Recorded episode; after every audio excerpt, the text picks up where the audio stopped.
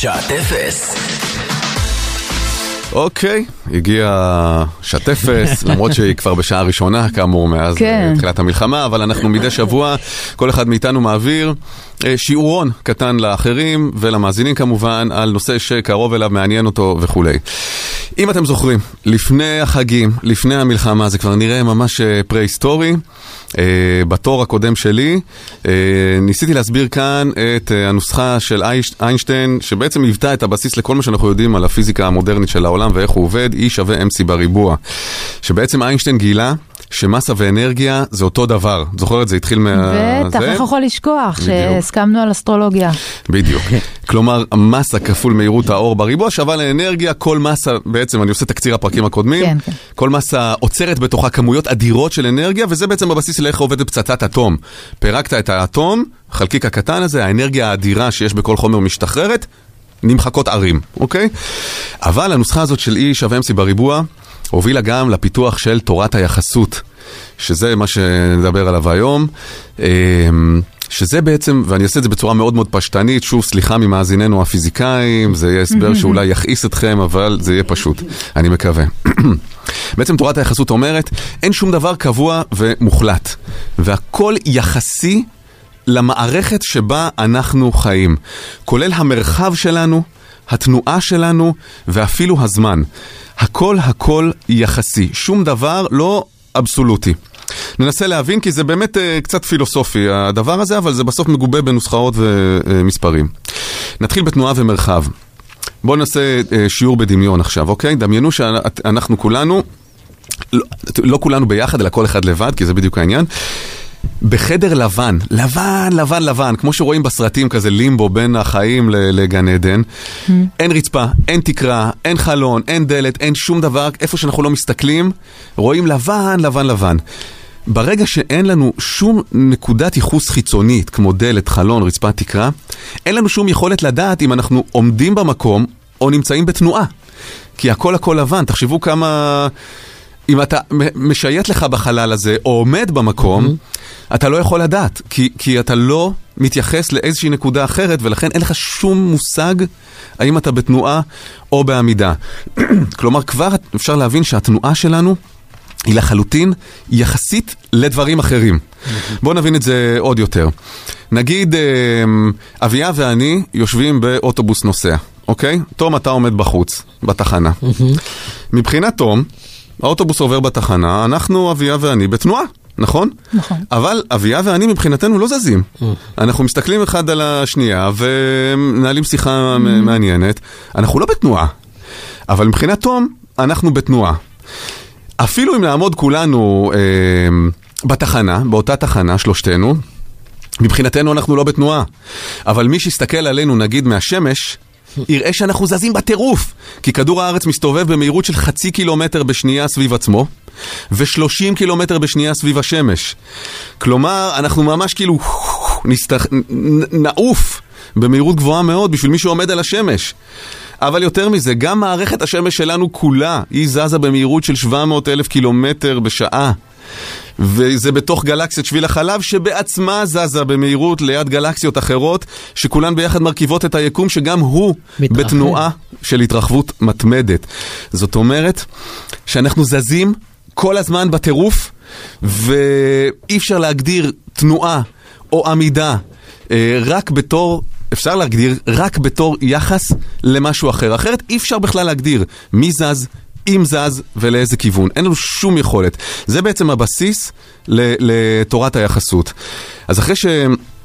הבנו שתנועה ומרחב הם לא קבועים והם רק נמדדים ביחס למשהו אחר, נראה שזה אותו דבר עם זמן. גם זמן הוא מושג יחסי. עכשיו, בחיים הרגילים שלנו אנחנו כמובן לא יכולים לראות ולהבין את זה, כי הזמן נראה לנו אבסולוטי, שעה, שעתיים, שניות, אבל בקנה מידה של מספרים עצומים ומהירות האור, זה משתנה. ובעצם תורת היחסות שינתה את כל מה שאנחנו יודעים על הזמן ועל היקום. מה זה זמן בעצם? זמן זה מה שאנחנו רואים. נכון? כלומר, קרן אור שמגיעה אלינו לעיניים, אני מרים את היד, קרן האור הזאת ש, שפוגעת ביד שלי וחוזרת ממנה אל העיניים שלכם, היא, אתם רואים את זה מיידית, ולכן אפשר להגיד כולנו באותו רגע, טל הרים את היד, אוקיי? Mm-hmm. זמן זה גם משהו שמודדים, נכון? מודדים אותו עם כל מיני מכשירים, שעון, סטופר. אה, אבל כל מדידה שאנחנו יכולים לעשות של זמן, בין אם היא מכנית או חשמלית, היא בעצם חיה בתוך תנאים פיזיקליים מסוימים. אם נשנה את התנאים האלה, תשתנה המדידה. התנאים הפיזיקליים שאנחנו יודעים למדוד בהם הם תקפים על כדור הארץ, עם כוח המשיכה הספציפי, עם הגובה הספציפי שאנחנו נמצאים בו. ברגע, וזה זה, זה, זה קצת פילוסופיה, אבל ברגע שמשנים את התנאים הפיזיקליים של המערכת ייחוס, משתנה המדידה. עכשיו, גם במדידה חשמלית, הרי חשמל עובד במהירות האור, אוקיי? זאת אומרת, אם מהירות האור מושפעת ממשהו, אז גם הזמן יושפע. ולכן, שוב, ברמה פילוסופית אפשר להבין שגם הזמן הוא יחסי, אבל אני אסביר לכם עכשיו את היחסיות של הזמן יותר לעומק. יש פה את האיור הזה, שאיינשטיין אגב אה, אה, יצר אותו. יש פה קרון, אוקיי? והוא נע בימינה. Mm-hmm. תכף נעלה את זה גם לקבוצה שלנו, הוא נע ימינה במהירות שהיא כמעט מהירות האור, אוקיי? כבר הבנו שאי אפשר לעבור את מהירות האור. הוא, הוא, הוא נע ימינה במהירות שהיא כמעט של מהירות האור. עכשיו, בחוץ עומד אדם. ברגע שהקרון הזה עובר ליד האדם, פוגעים שני ברקים בקרון. אחד בקדימה שלו ואחד באחורה שלו. אוקיי? בדיוק ברגע שהקרון הזה עובר, פוגעים שני ברקים, בקצה הזה ובקצה הזה. אוקיי. מבחינת האדם שפוג... שעומד בחוץ, האור של הברקים מגיע אליו מיידית ובאותו זמן, נכון? כי המרחק שווה mm. בין הקדימה לאחורה לאדם. Mm. אז מבחינת האדם שעומד בחוץ, שני הברקים פגעו ביחד בקרון.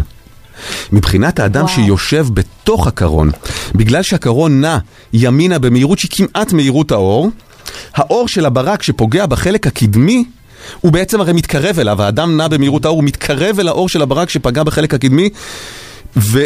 הוא, הוא יפגוש אותו קודם. בעצם האור שפגש בחלק ה, שפגע בחלק האחורי צריך לרדוף אחרי האדם כדי שהוא יגיע אליו. זאת אומרת שמבחינת האדם שיושב בקרון, זה לא קרה ביחד. אשכרה. זה פף פף.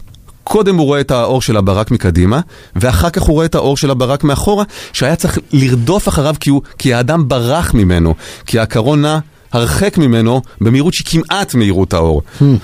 ולכן, אפשר להזמין, להבין שבעצם זמן משתנה בהתאם לתנועה היחסית של מי שמודד. כי מבחינת האדם בחוץ, זה קרה בו זמנית.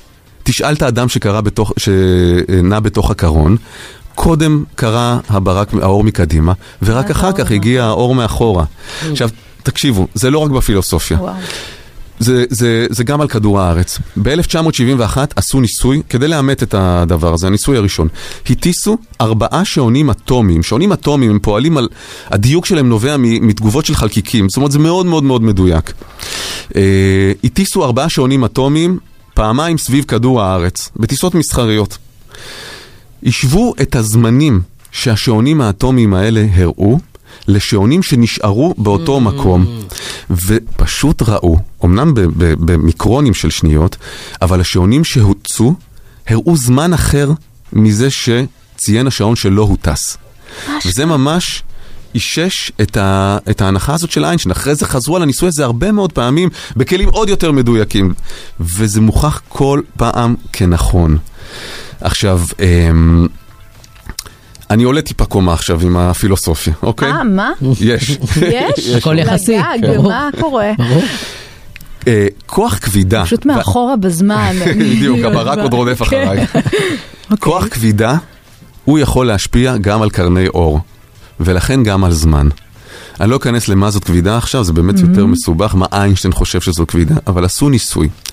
בזמן ליקוי חמה, צפו בכוכבים שהם אה, ליד השמש, ואי אפשר לראות אותם בדרך כלל כי השמש, האור שלה כל כך מסנוור, אז רק בזמן ליקוי חמה אפשר לראות. עכשיו, גילו שהכוכבים הם לא במקום שציפו שהם יהיו בו. כי ברגע שהרי כל המערכת מסתובבת, אנחנו יודעים לעקוב אחרי מסלול של כוכבים. ברגע שהם התקרבו לשמש בזמן ליקוי החמה, הכבידה של השמש היוותה את קרני האור mm-hmm. שמוחזרות מהכוכבים האלה, ובעצם גרמה, הרי מה זה, אנחנו רואים מה שנכ... אור שנכנס לנו לעיניים, אם האור שמגיע הוא מעוות, הוא יראה לנו מראה אחר. ולכן ראו שהכוכבים נמצאים קצת ליד המקום שבו הם אמורים להיות לפי המסלול שלהם, בגלל הכבידה של השמש שמשכה את קרני האור. אז אם כבידה מעוותת קרני אור, וקרני אור הם הבסיס לתפיסת הזמן והמדידה שלו, אז גם הזמן משתנה בהתאם למה שלידו. זאת אומרת, אם יש גוף מאוד מאוד מאוד שמושך כבידה, הוא מעוות את הזמן.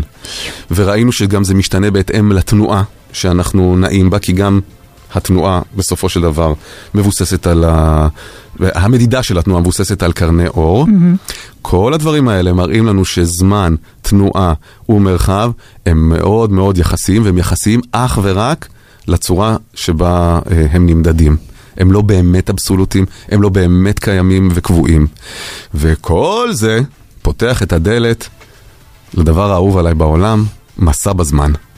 יואו, בדיוק חשבתי על אה, בחזרה לעתיד. בדיוק. כי... עכשיו, ואת זה אנחנו נדבר בחלק ג'.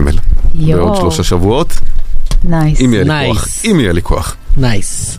זה רק מוכיח שכאילו, כששואלים משהו, התשובה אה, תמיד יכולה להיות, אה, הכל יחסי. וזאת נכון. תהיה אמת, וזאת אגב, תהיה אמת זה- אבסולוטית. זה יהיה אמת יותר מכל דבר אחר. במיוחד בדוגמה שבה אתם יושבים בתוך האוטובוס ואני מחכה בתחנה ואין הסבר יותר טוב לכמה הזמן הוא יחסי מאשר הרגע הזה שאני מחכה לאוטובוס. וגם מבחינתך שני הברקים אה, פגעו ביחד, ואביה ואני אומרים, וואי, איזה קטע קודם מקדימה ואחר כך מאחורה.